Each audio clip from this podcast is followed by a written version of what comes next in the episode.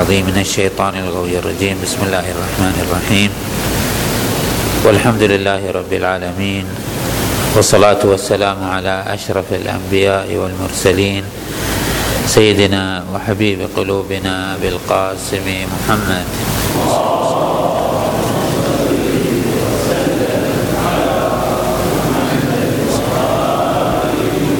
وعلى أهل بيته الطيبين الطاهرين المعصومين الميامين.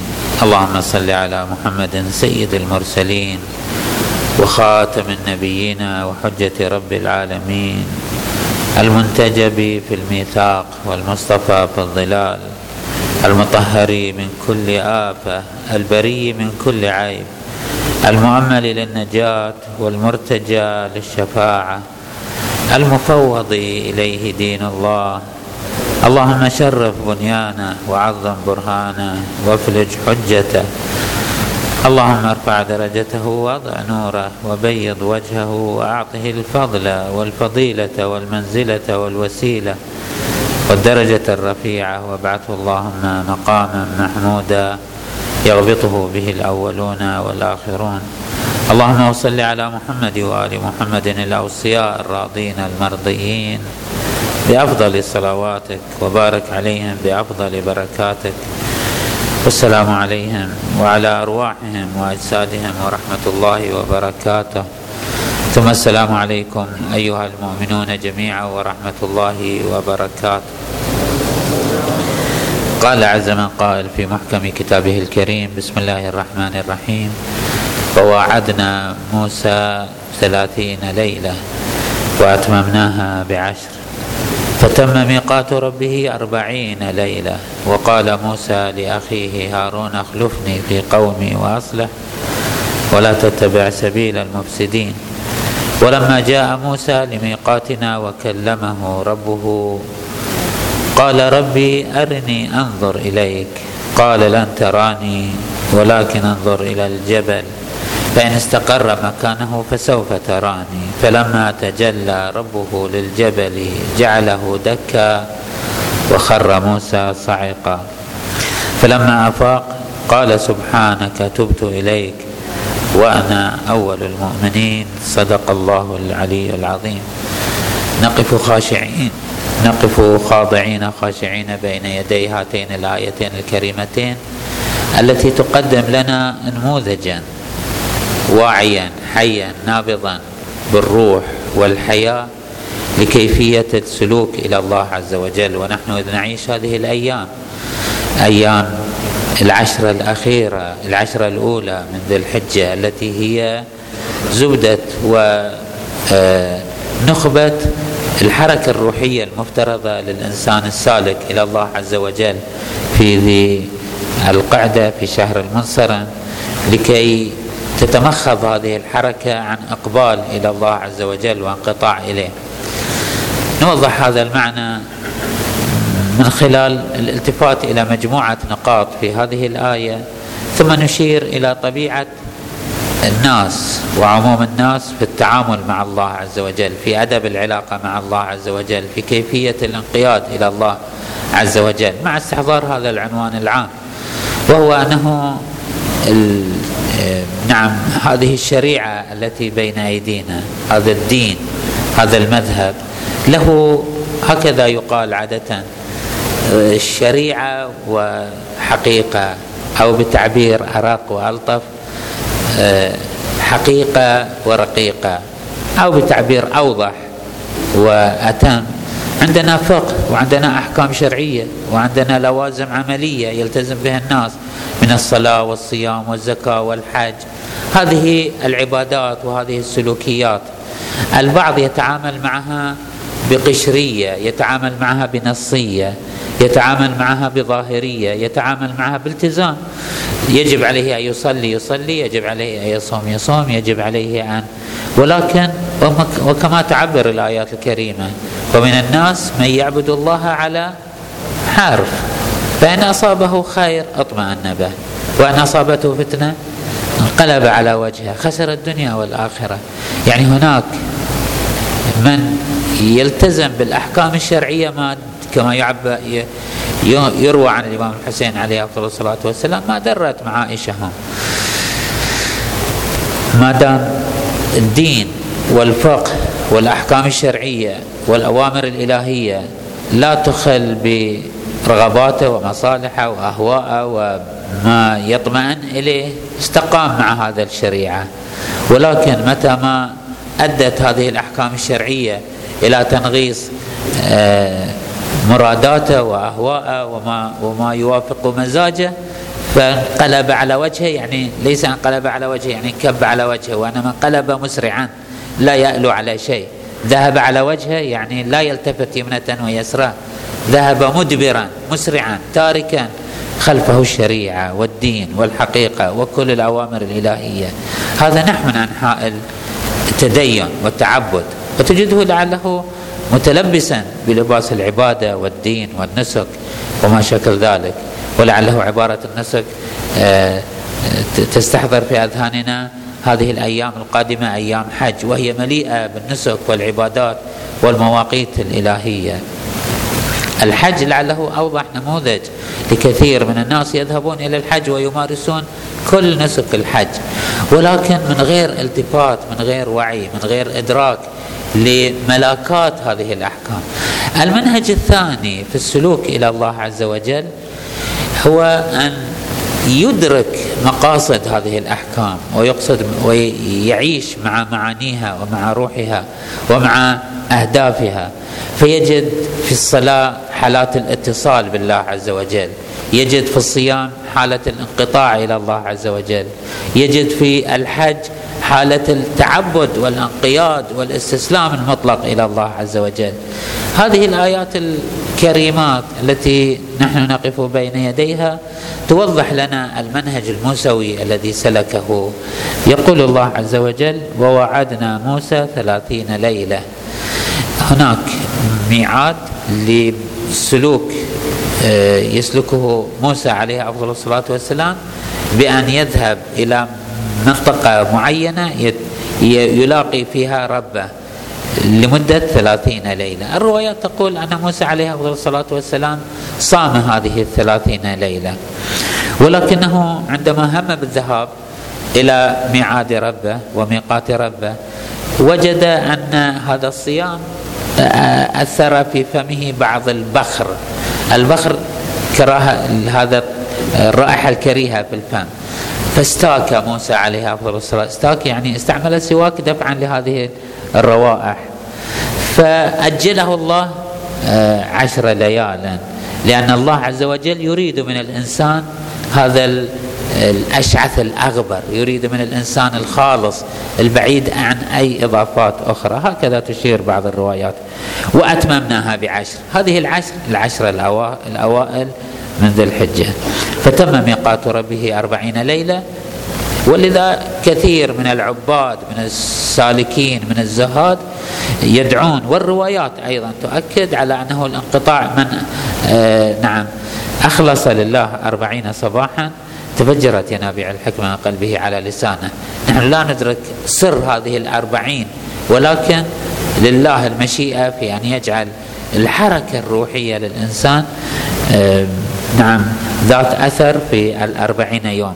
لا بأس بالإشارة إلى هذا المعنى، وهو أنه عندما نقول الحركة الروحية للإنسان أغلب الأحكام الشرعية تعالج حالة روحية عند الناس أكثر مما هي وصف لله عز وجل. ماذا يعني هذا الكلام؟ يعني لماذا يجعل الله لموسى عليه أفضل الصلاة والسلام ميقاتا والله لا يحده زمان ولا مكان؟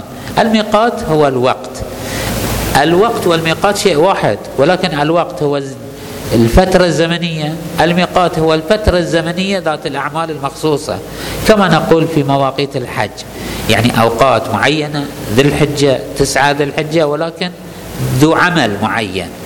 الوقت الذي هو تسعة ذي الحجة وقت، هذا الوقت مع إضافة الالتفات إلى عمل معين يسمى ميقات. لماذا يجعل الله عز وجل للناس مواقيت؟ لماذا يكون هناك شهر خاص للذهاب إلى الله عز وجل؟ لماذا يكون هناك مكان خاص للتعبد مع الله عز وجل، وهو في مكة المكرمة وفي هذه المواقيت المعينة والمنازل المعينة. هذه لمعالجة شأن الإنسان، في أن الإنسان يحتاج أن يستجمع أحاسيسه ومشاعره وهمه لكي ينطلق في التعامل مع الله. فالله جل وعلا يجعل له أوقاتا وأزمانا وأمكنة لكي تكون أجمل وأوقع وأكثر تأثيرا في تحصيل مشاعر الإنسان.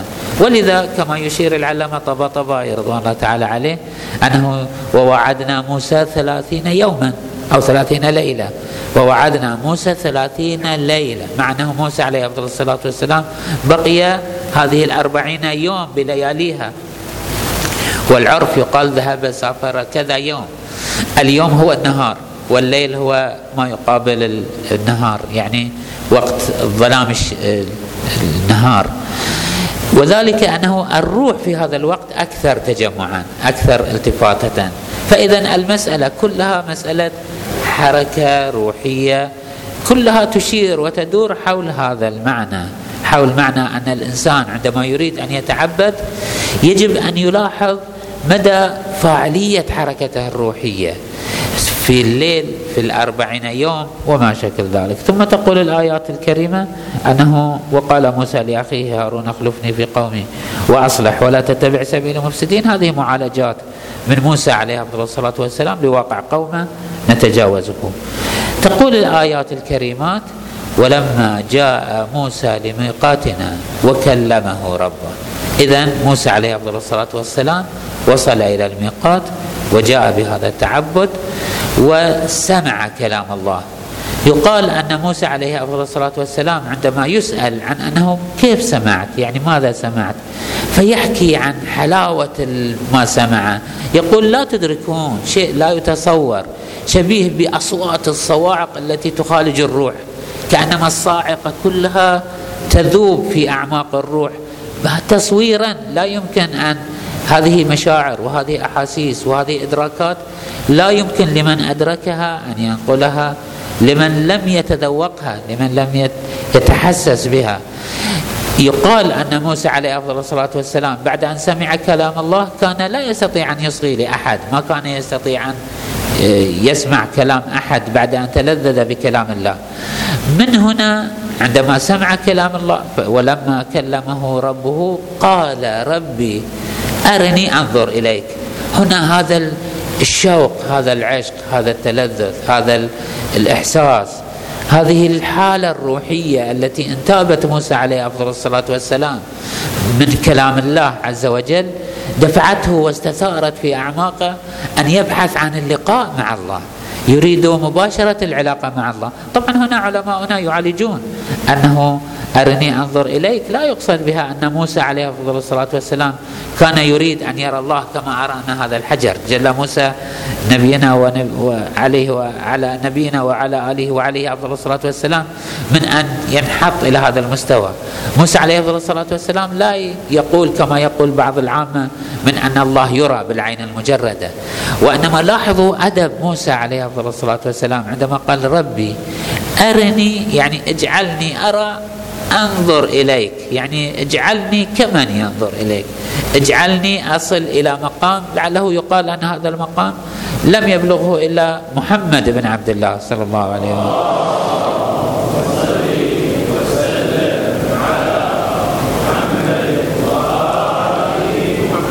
إذن موسى عليه الصلاة والسلام كان يتحرك حركة روحية وكان يطمع في أن يرفع من شأنه إلى أن يصل إلى مقامات روحية طمعا.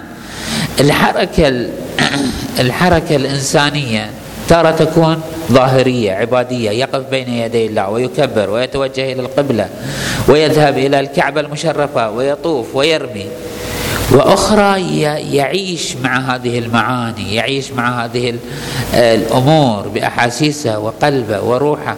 وهذا هو حقيقة التعبد، هذا هي حقيقة السلوك إلى الله عز وجل.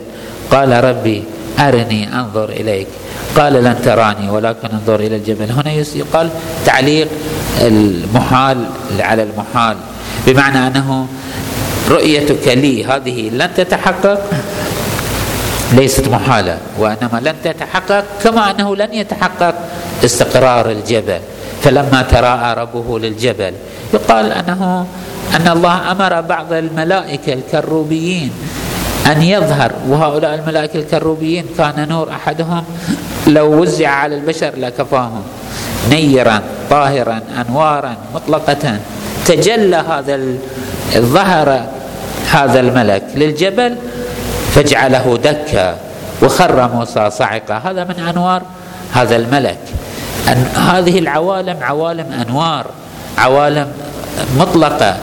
إخواني أحبتي، نحن في هذا الوقت يجب أن ندرك وأن نستحضر هذا المعنى، أننا يجب أن نسلك في هذا العوالم النورانية. لنؤكد لكم أن رسول الله صلى الله عليه وآله نبي خاتم الأنبياء قد بلغ هذه المقامات، وأصبحت هذه الأنوار تحت شعاع نوره عليه أفضل الصلاة والسلام.